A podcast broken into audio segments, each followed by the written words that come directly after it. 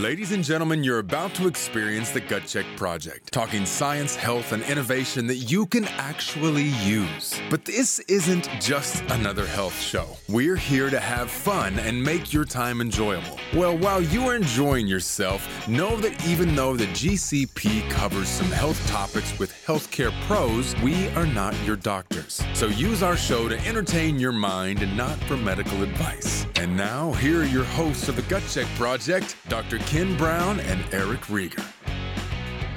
Hello, Gut Check Project fans and KBMD Health family. I'm your host, Eric Rieger, joined by this awesome guy, Dr. Kenneth Brown. What's up, Ken? What is going on, Eric? How are you doing? We are on episode 83 today. We are on episode 83, and we are discussing a couple of different uh, aspects of the microbiome, specifically one created in a lab and one created in an infant, right? Yeah, so this is exciting. We talk a lot about the bike about the microbiome, but now we've got two recent studies that just came out on how we can start studying it better. Because something that I've always said, I have a lot of patients that'll come in and they'll say, "This is my stool analysis, this big long thing." I'm like, "Okay, we can see." The DNA in it. We can do PCR testing in it, and this is what you have. We don't know how to manipulate it. Yeah. Now we're starting to look one a synthetic microbiome just recently uh, published out of Stanford mm-hmm. in the journal Cell that we're going to cover, and then the other one is well, wait a minute, what happens with babies? And more specifically, if a baby is exposed to glyphosate or Roundup, and you're like, why would I give my baby Roundup? And you're like, well, you probably don't realize it, but you are giving your baby Roundup.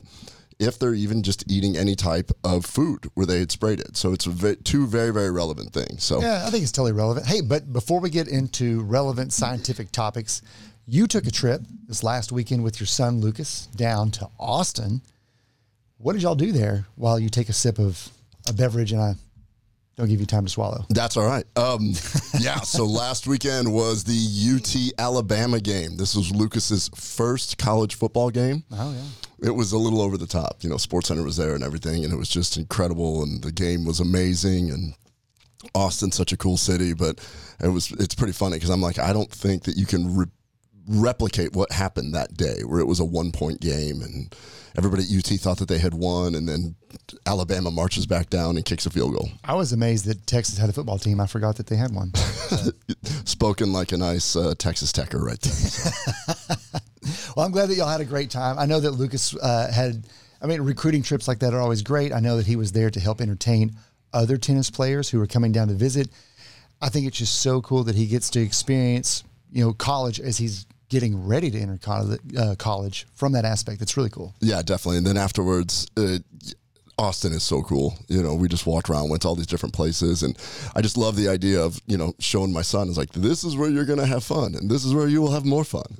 I have a feeling that when you go back, I was like, you know what, Dad, fun moved over here, and you should check this out. yeah, probably. Um, what's going on with you? What did you do this past uh, let's see here. The, obviously, check in with the boys. They're doing great. Uh, I don't want to gloss over them. Uh, I know that you and I always love checking in on how our, our kids are doing, and uh, they're both doing fine. But you and I have another group meeting coming up, I believe, here in about a month and a half, where our our healthcare entrepreneur group uh, that we've referenced on the show before, BBW, um, created by Hollis and Lovich, is coming down to Texas, and so this group is often brought together, if by nothing else, by an appreciation of art and music specifically. And I just started thinking, um, especially uh, Hollis, Lovich, and Ferg, they all seem to really be driven by finding and exploring new music things. And oh, and Cynthia as well. Uh, really, the whole team. But they they all like thinking and finding new music and kind of sharing it with other people. So I began to wonder you know, could we put together a couple of different names and see if it would be something that would be of interest of Texas artists? Oh yeah, because this one's going to be the Texas Hoedown, right? Yeah, yeah, yeah. So you know, you you immediately think of country theme, and I'm like, well, who couldn't look up George Strait? I mean, it's it's really easy to do, and of course, George is a great singer, but is that really finding something new? So I started thinking maybe we should look at some of the deeper singer songwriters like you know Terry Allen or Guy Clark or James McMurtry, you know stuff like that, and just see if there was would be songs that they would be interested in. James McMurtry. Yes. Is he the, is he the bingo guy? Are you referencing Choctaw Bingo? That's it, Choctaw Bingo. I've yes. heard that. Yes, that is. It's probably it's probably his most famous song. It's almost probably 20 years old at this point. So James McMurtry is the son of Larry McMurtry, uh, who wrote the Last Picture Show. Huh? And but James has been a, music artist for a long time. But yeah, Choctaw Bingo. You know your Texas artists. some of them Do you know it well enough to at least give me a little remembrance of how that song goes? of Choctaw Bingo. Yeah. It's too bad that we can't play it on here. You want me to say? You want me to sing it? I want to hear. uh, that's it. I want you to sing it. This this intro is you singing Choctaw Bingo. That was a really shitty question on my own behalf. um, okay, Choctaw Bingo. Uh, All right, so let me go ahead and introduce. Uh, now, next on stage, we have the singer songwriter Eric Rieger. not a singer nor a songwriter. So, uh, so Choctaw Bingo. I think it starts off. Uh, Strap them kids and give them a little bit of vodka and a cherry coke. We're going to Oklahoma to the family reunion for the first time in years. It's up at Uncle Slayton. You know he's getting on in years. Oh, awesome! Yeah. So obviously, it sounds like a real good family tale. but uh, he's he's kind of he sings lots of uh, kind of uh, rock country. Uh, well, I shouldn't say rock country. It's just it's kind of folk country. But um, he's telling a story. That particular song is a story probably about being familiar with the Red River, Southern Oklahoma area more than anything, and maybe a little bit of Western Arkansas. Anyway, kind of cool. Sounds like it's if you're going to give your kids vodka and cherry coke, it's it's just going to keep getting better. It's an eight minute song. Oh, and for Lovitch, it's actually a reference to, to Kansas too. So it kind of encompasses everything in the little area. But yeah, good stuff. That's awesome. I cannot wait so you can sing that in front of everybody at the Texas Hoedown. Want to talk a little science and microbiome now? Yeah, we should probably do that. Okay. Um, so the first article that we're talking about just came out, and the title is "Researchers Just Built a Synthetic Human Gut Microbiome. Now they can test it like never before." When you and I were reading this, you did point something out that that I thought was interesting. When they, um, this is a a, a press release, and Yeah. so when they started talking about it, where was it that you saw? Oh yeah, the hyperbole. Well, I'm always skeptical when there's something that's new, and when someone writes things like most complex, latest technology ever. Yeah. I mean, it, you're right. The, the hyperbole kind of throws off not necessarily that they've created something great, but the validity of saying that it's, you know, at the pinnacle of of all information is is going to. I don't know. I think it's great that they've created it, but I would I would like to see how it actually performs. And I think anything that's synthetic that you don't have to hurt someone or test on someone and you get back some some real results. You know, that's what AI does with. Uh, you know di- different types of you know new medications that come out or or how, how they they create computer models but even at that level sometimes they don't predict side effects they don't predict the fallout so i'm sure this is a great step i don't want to under, undersell that it's a great step but i just don't know if it's going to be always billed as the most complex amazing thing Well, ever. it is interesting because this is this came out of a university press release. So the people at Stanford were just like, "This is the most complex." What's really impressive is it got published in the journal Cell, which is a really a real- tier one journal, journal. sure. So basically, the microbiome. We have the microbiome. We've done multiple episodes on it, but the one thing we can say about it is how complex it is. Definitely. In, in fact, it's so complex that it's really difficult to study. And so the understanding of each individual component is even super difficult. So, what these researchers did is they said, well, let's try assembling a synthetic microbiome. And what they did is they went out to grow each constituent type of bacteria so they could mm-hmm. have this mix. And by looking at this, what they did is they went to the Human Microbiome Project, HMP is what it's called. And what they realize is, is that okay, this is this is the group of bacteria that generally um, is the makeup of most people's microbiome. So we know this is kind of the ballpark where we need to be. And so they found 100 bacterial species that they said, okay, we have to make sure that we make 100 different silos for this type of bacteria. And then they realized that there was four more that based on looking at everything that they should do. So they started out with the human community one, HCOM1, which is a combination of 104 types of different bacteria that reside in most of us through the human um, microbiome project. Does that make sense? It does make sense. Um, you go ahead. I'll, No, that's it. Go on. Well, I, uh, describing describing the the way that they're they're piecing it together, I think is brilliant. I think this this is how you have to start. But I want to emphasize start because think of the many many times that we say it's a new discovery to f- to find a new pathway for a postbiotic to be formed.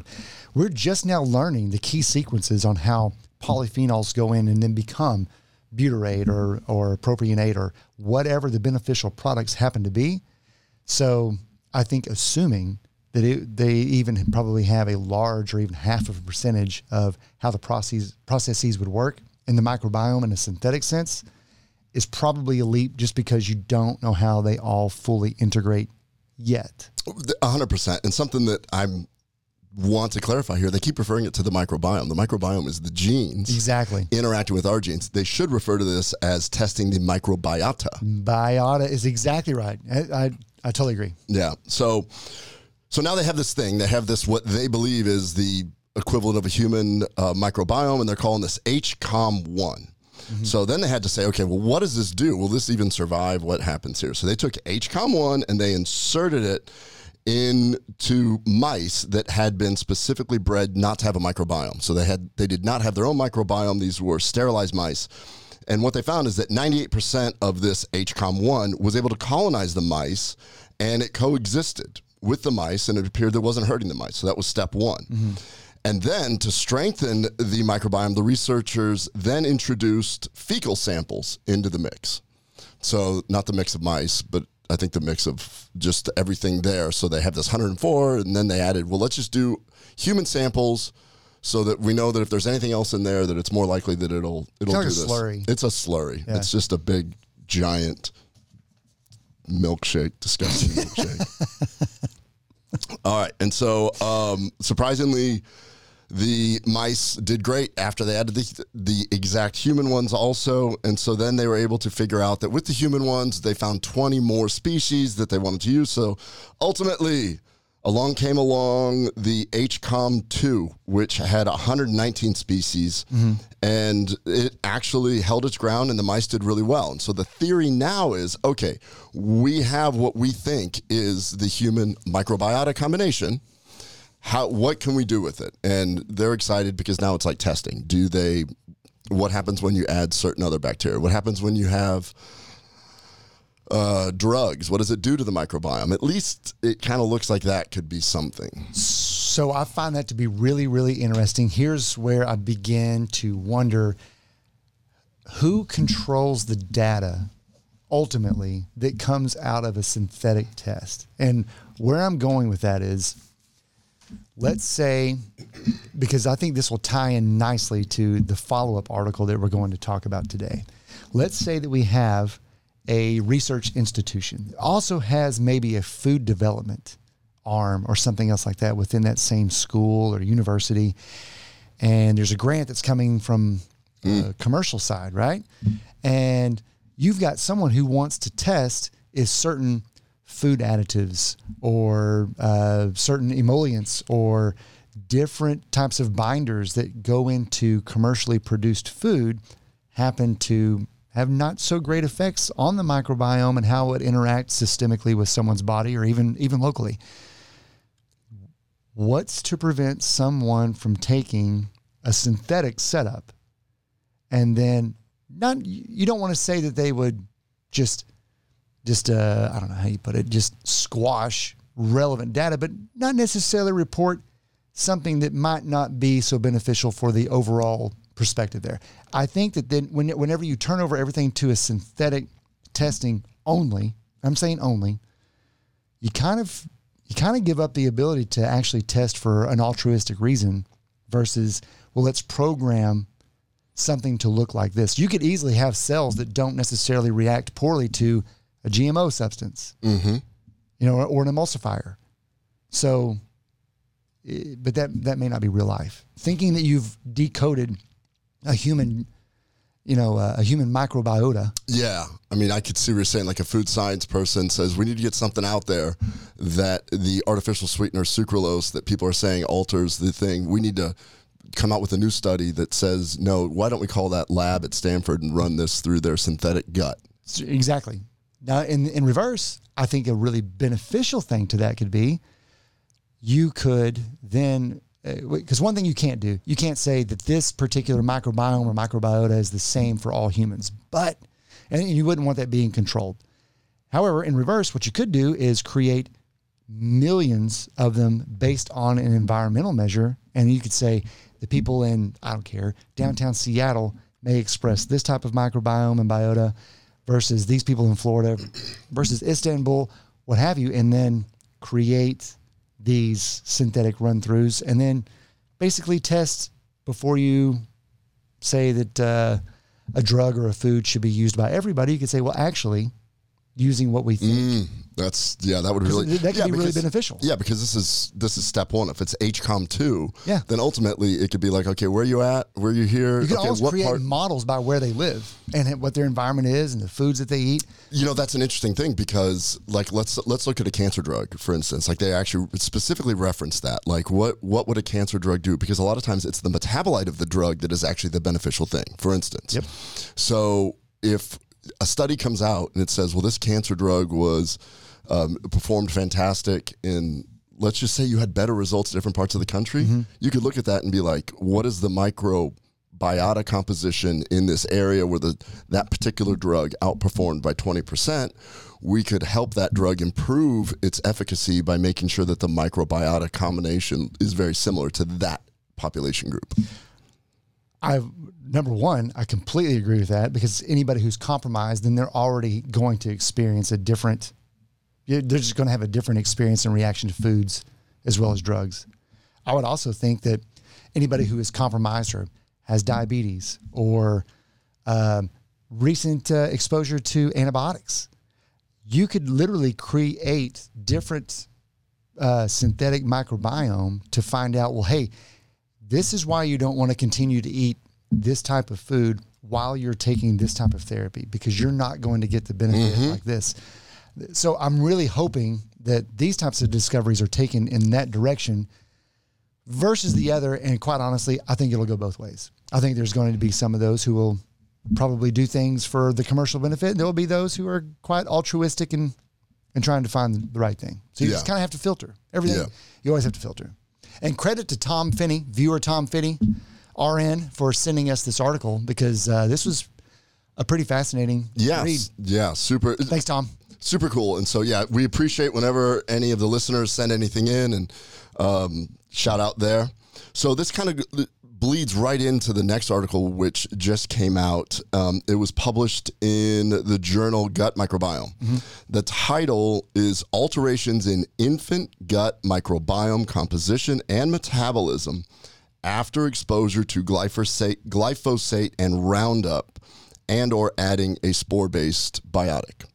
Long, long, long title, but basically um, it's really interesting because this is the first time that I've come across anything where the effects of glyphosate and Roundup, and I'm going to distinguish why there's they're they're actually talking about two different things yeah. on the human microbiota. Uh, like one thing I was uh, not aware of is that they were looking specifically at glyphosate because they saw that the other commercial variants of glyphosate that we just kind of put it all together. Like we always talk about it as oh glyphosate, it's sprayed on the crops, but very different between these different types of brands that use glyphosate mm-hmm. because they add surfactants, they add different things, they add other things in it. And so they wanted to see, well, straight glyphosate or the commercially available things. Okay. In other words, not just the one molecule to see what it would actually do. So I thought that was super, super cool okay. and smart of them to do that. Um, glyphosate. We everybody's heard it. Basically, all it is is a broad spectrum herbicide, and there's lots of these other co-formulations that add different things. So keep that in mind. Uh, basically, what it does is it has the ability to block a certain enzymatic pathway in the shikimate pathway. So shikimate is the thing that they talk about. And what this does is this blocks certain amino acids from building so you can develop this weed killer, Roundup weed killer, because it It uh, blocks an enzymatic pathway in the shikimate pathway of these weeds. Why is that relevant? Well, because the FDA said, well, we don't have a shikimate pathway, so you can take glyphosate all day long, ingest it, and nothing ever happens to it. We've subsequently learned that actually bacteria can have a shikimate pathway. So wait a minute. We're already saying that the uh, glyphosate or Roundup isn't really being absorbed very well. So you're just going to send it down to the microbiome that has the ability to do the same thing, which then converts. And what kind of effects does that have?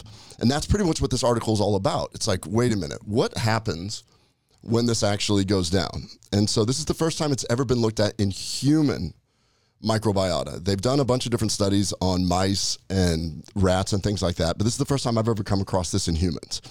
And it's really relevant because evidence is now showing that infants, we kind of disrupt their own microbiome a lot, like right off the bat.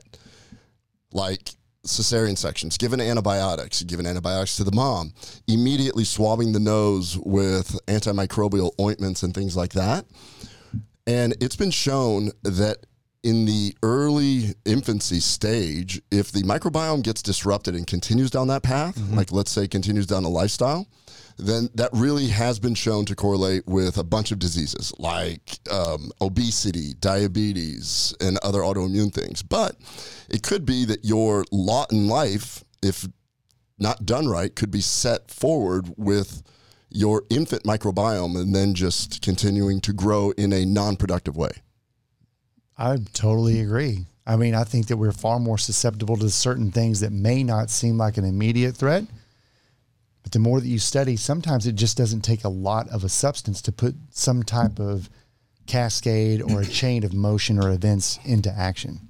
And so, um, let's touch on something really quickly, though. So, glyphosate and or Roundup is a is been talked about quite a bit because of of uh, GMOs. Mm-hmm. So for something to be GMO, usually in reference to glyphosate, it's because it's a plant that won't react or be killed off by glyphosate. So there's lots of different food crops that aren't affected by being sprayed by glyphosate. So that's an immediate concern. But another one is a large textile group, and that would be cotton. So then you begin mm. to wonder about. You said swabbing, and it made me immediately wonder. You know, an infant has tiny little holes, you know, tiny little nares for the you know around the nose or the ear. Is it possible that the cotton on the end of a swab might? I mean, and I don't know. I'm not yeah. purporting that there is a study about that, but sometimes you just don't know what it takes to breach, you know, the blood supply to get down to the uh, the microbiome and then disrupt the bacteria that are there that are trying to grow and establish a colony so that this this small little baby human can begin to grow. And another thing that wasn't touched on uh, quite yet in their list of immediate threats is although it may not be immediate, especially if uh, if a baby's breastfed, but what happens when they move over to formula? Formula, uh, if it happens to not be a non-GMO certified, what have you, absolutely might have different compounds in there, which are also harvested from a GMO crop, which was heavily sprayed by glyphosate or some other type of herbicide. Uh, to take it one step further, you're over there opening up your little Gerber bottle of baby food, yeah. and it's all just mashed up berries, mm-hmm. and it, you just be spooning low levels of glyphosate in the whole time. Yeah. And so that's what these guys want to see. Okay, what is going to happen with the microbiome? So this is the study design. What they did is they got one fecal sample from one donor that had not taken antibiotics, mm-hmm. uh, was essentially normal in every other way, and was still being breastfed. So, in other words, they were trying to find a very healthy, ideal baby to test this on. And what they do is they have this proprietary, what they call inoculation system called the Shime something or other. Basically, they can incubate and keep the um, microbiota alive and happy and living in a in a nice environment by making sure they get the proper nutrients and things like that. And they can do this for a really long extended period of time. Then they looked at what the FDA has recommended as safe amounts of glyphosate. And and so they tallied that by diluting the glyphosate uh, to the point where it ended up being like a thousand milligrams per liter, and then they dosed the fecal you know, mix uh-huh. with equivalent milligram dosing that a normal infant could be exposed to Okay. if it had stuff like this. And so they were trying to make a real world like we're not throwing in buckets. It's they're trying to make it very real world. Yeah, sure. So just you know, so keep that in mind. And then what they did is they after they did this, then they put it in with a control group, so they didn't do anything. They did it with the glyphosate, and then they did it with Roundup. So we've got three different arms to this study, and then they looked at the microbiome composition, the metabolites, the pH, and specifically looking at the short chain fatty acids and things like that. Okay. So that's what that's what they ended up doing. Okay, so do you follow me so far? I know that's Well, it sounds like they tried to make it as, as realistic as possible and isolating those that wouldn't have any other type of influence. We're strictly trying to see what exposure would do, correct? yeah. Okay. So you get to the results section, and it was like it should have been like spoiler alert. I mean, you kind of knew it was going to be this way, but anyway. so, like their first sentence is: "In this in vitro technology, which does mimic the entire gastrointestinal tract, it did reveal that glyphosate and Roundup did cause large-scale disturbances in the activity of the gut microbiota." Uh, but that's the opening line, and you don't stop reading there because this is where it gets kind of fun in this article. There's a lot of nuance to it. And this is where I think we could start explaining okay, because if I'm whatever that company is that has Oh, uh, Monsanto? yeah, if I'm Monsanto, I'm going to say, oh, well, look, there wasn't a, ch- a huge shift in the microbiota comp. Um, basically, the whole constitution of it didn't have this massive shift. There was a trend, and that was a little bit surprising to everyone because you thought that the composition would actually change drastically. But this is what's really cool. One of the first things that they noticed is that there was a significant increase in the production of acetate and lactate. Okay. This means that there was a preference for lactate producing bacteria to grow. And when you have an increased lactate, then you lower the pH, which encourages more growth of those type of bacteria. And actually, the other good bacteria don't like that. No. And so that is super wild because when we sit there and talk about probiotics, for instance, Right. almost all the commercial probiotics are a lactobacillus or a bifidobacter. Those are two lactate producing bacteria. If you remember the study done by Satish Rao a long time ago in SIBO people, where he was able to show that SIBO people that took probiotics actually had increased lactate levels, which resulted in increased anxiety and mood changes and all that. So we have this evidence that if you have an increased lactate, that it appears that glyphosate and Roundup cause that in your microbiome. It decreases the amount of good bacteria. And then you go, well, I eat like crap. I'm probably getting a lot of glyphosate in my diet. I eat all this processed food. I'll just make sure I take some probiotics to offset it. You're probably just making it worse. Mm. Yeah. Yeah. So that was, I thought that was super wild. Um, now, it has been shown that with people with increased lactate also, that has uh, caused colitis in patients. And also, the lactate can be broken down by uh, sulfate reducing gut bacteria, which promotes hydrogen sulfide Diarrhea. diarrhea, inflammation, Yep. all that stuff.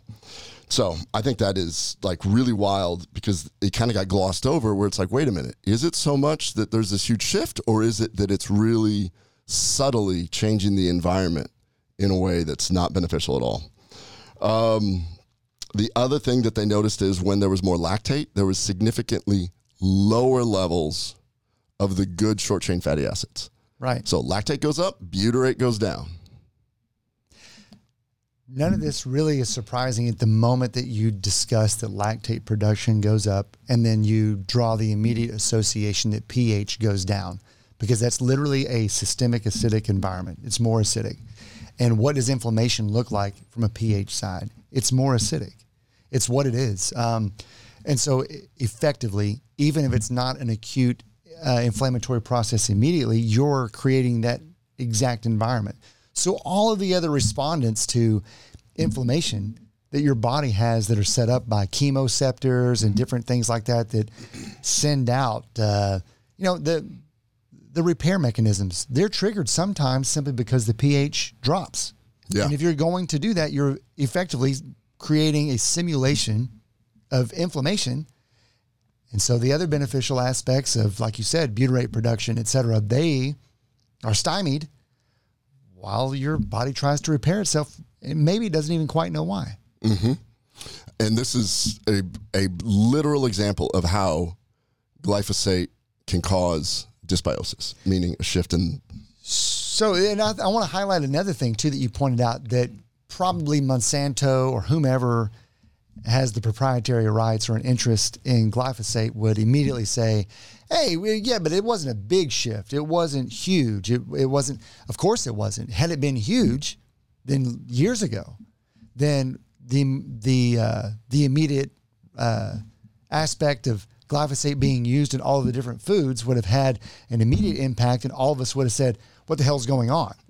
But instead, it's more like uh, you know the the frog in the cold water when the and the slow heat comes up, right?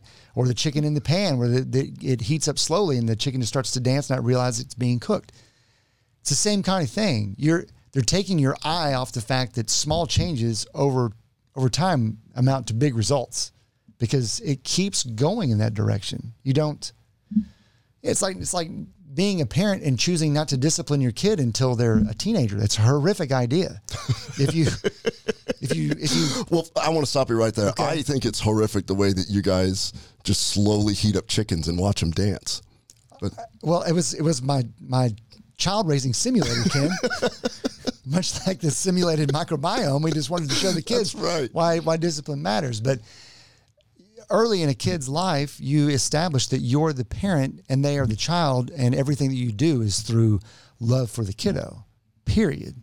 And if you begin there, you you everyone makes mistakes, but you you won't have anything that necessarily pushes you far out of bounds. But if you just simply wait and let something run rampant and you see behavioral things and you don't try to institute a change early, well, by the time you decide to address that teenager, they well, there's a lot of things uh, that are probably wrong and irreparable. that's true. Uh, okay, so the first part was we clearly have a decrease in our good short chain fatty acids. I just want to point out that you just said that's true. I like that. That's all that you had to add to that, but that's good. No, I mean that was the uh, that was a fantastic. I, mean, I get it. I need to discipline my kids more. I mean, I see where you're going with this. I, I just don't think I need to, you know, address it right here. I mean, if you want, I can call Lucas and Carl up and just just yell at them. I don't think that's what I was getting at. just like, jeez, what have my kids been doing lately? Not it. That's funny as hell. Okay, keep going. All right. So the second thing that they noticed was there was an increase in ammonia. Oh yeah, that's bad. Yeah. Um, so this increase in ammonia, ammonia is produced from protein degradation, or basically when you're breaking down the protein. So there was some sort of direct trauma to these bacteria where the gut microbiota were releasing ammonia. That means that something was being destroyed. Now, what's really fascinating about this is it didn't happen in the glyphosate group or the control group, obviously, happened in the Roundup group. Yeah, And so it was the Roundup group that this was very, very obvious. had to be with the things it was blended with. Yeah, that's the thing. And I mean, they make some speculation, but basically, the Roundup group produced a ton of this ammonia. And the reason why we don't like that is ammonia is a perfect environment to uh, enhance colon cancer. So it actually helps colon cancer develop. Who who who else also ends up with with high levels of ammonia? Usually, people who are in complete liver failure. Yeah. I mean, it's it's not good. It's not a good situation to have. So Yeah, that's so. Anyways, ammonia bad, and then the third thing that they noticed is increased levels of long chain fatty acids known as polyunsaturated fatty acids, PUFAs. Rufus. Specifically, because not all PUFAs are bad, but specifically, it's a really long name, so I'm just going to use the uh, the letters for it. It's N3 and N6. So what they notice is that they didn't see this so much in just the glyphosate alone, but mm-hmm. once again, Roundup group over here. Uh, probably maybe from the surfactants in this one. I know that sometimes they'll use vegetable oils as surfactants, mm-hmm. which are the inflammatory polyunsaturated fatty acids. So it could be there. The the great part is of all these different name brands that use glyphosate, they mm-hmm. don't have to disclose what the other ingredients or they don't have to disclose the other ingredients because it's a proprietary Blend. blend of something and so That's they really couldn't find out wh- what it was actually made of, but they just assumed that it was this. Interesting. And and then you know to break down a surfactant, uh, usually the I think the raw definition of surfactant is really anything that's going to break water tension, right? Yeah. And so essentially they're using chemicals to break water tension and, and in a biological process sometimes that's what you need to use as a defense is really what the water tension will do so using a chemical to do that isn't always the best idea Yeah, definitely. So all of this um, is really relevant because these this ratio of N3 to N6 has been associated with significant increased incidence and prevalence of obesity. Hmm. Yeah. so along with those chicken nuggets Yep. And significant inflammatory response. get out of here So basically, when Roundup is exposed to the microbiota, the microbiota produces like these shitty PUFAs Yeah. that go around and create you to be, that cause you to be fat and have lots of inflammation, which will ultimately lead to aging, cancer, and probably autoimmune disease. well but other than that glyphosate's pretty good for you right Other than that, it's really good for you. and so this is this is the part that you know Monsanto or whatever would say, "Oh, but look at this." yeah They'll go. They'll go here. So I kind of mentioned this earlier, but finally they did not see this major shift or huge taxonomic changes. You know, we always talk about microbial diversity, and then the more narrow it is, the the more dysbiosis you have. So they didn't see a huge shift, mind you. It wasn't over a really long period of time. They mm-hmm. were able to incubate out to 57 days. But here's something really wild.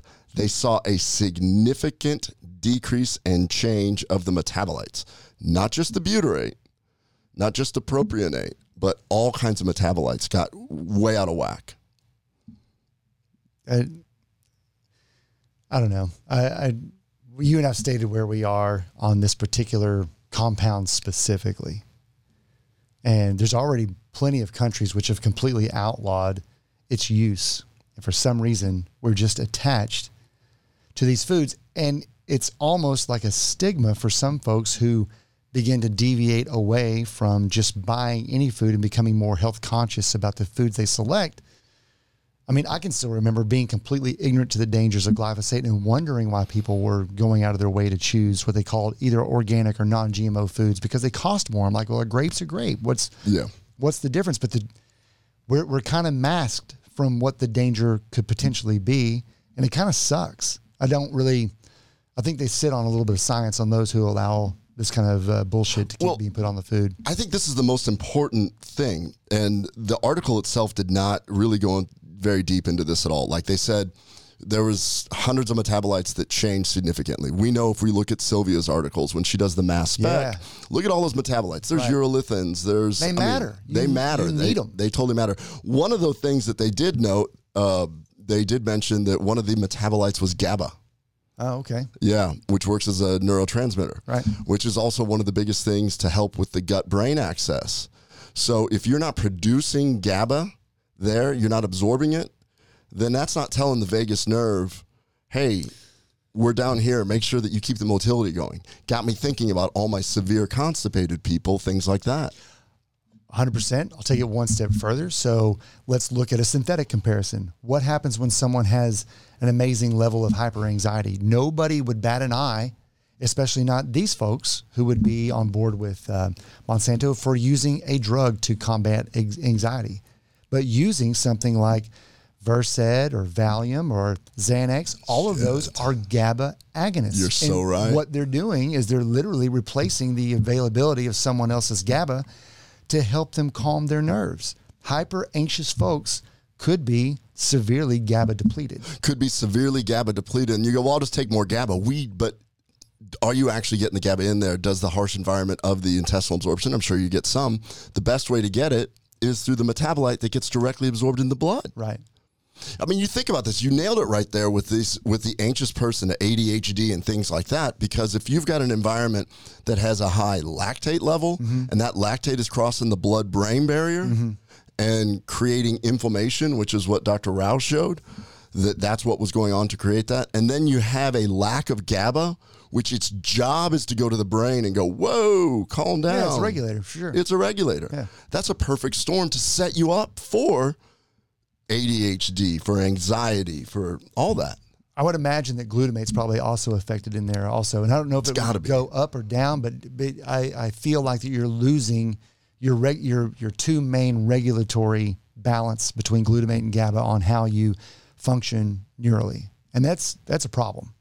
Yeah, and so this is this is a great example of how just even just use the what I like about it is just getting down to the science. Say, oh, don't eat a processed food diet that might be bad for your brain. No, don't eat something that has significant amounts of processed because the glyphosate in it will do this, this, this, and this. And we're only talking about glyphosate as far as one of the GMO chemicals. It's not the only one. Yeah, there's bunches out there.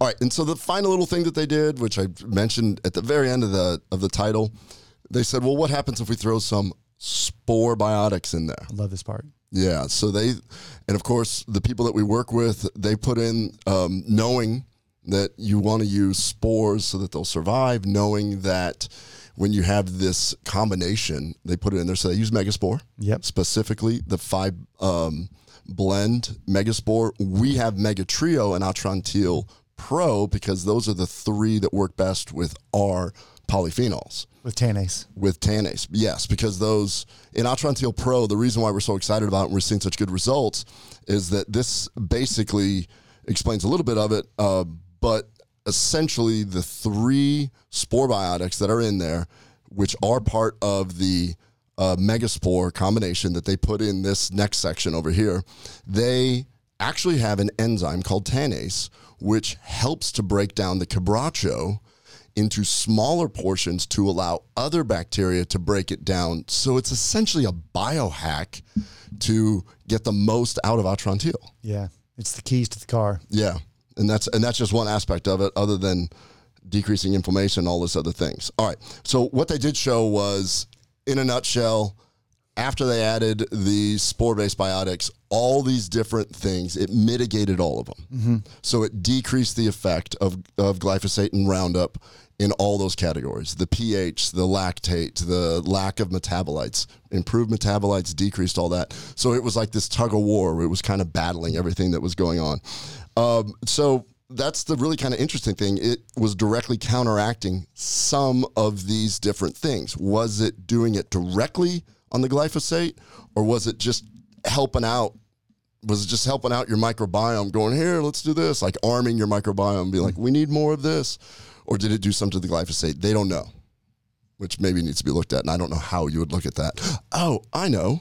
You would send glyphosate and megaspore over to Stanford and let them run the little studies on it on their fake microbiome that they now have. I mean, it would be a good start. Yeah. So the takeaway from this, uh, this is the first time that glyphosate and Roundup have been shown to affect human microbiota.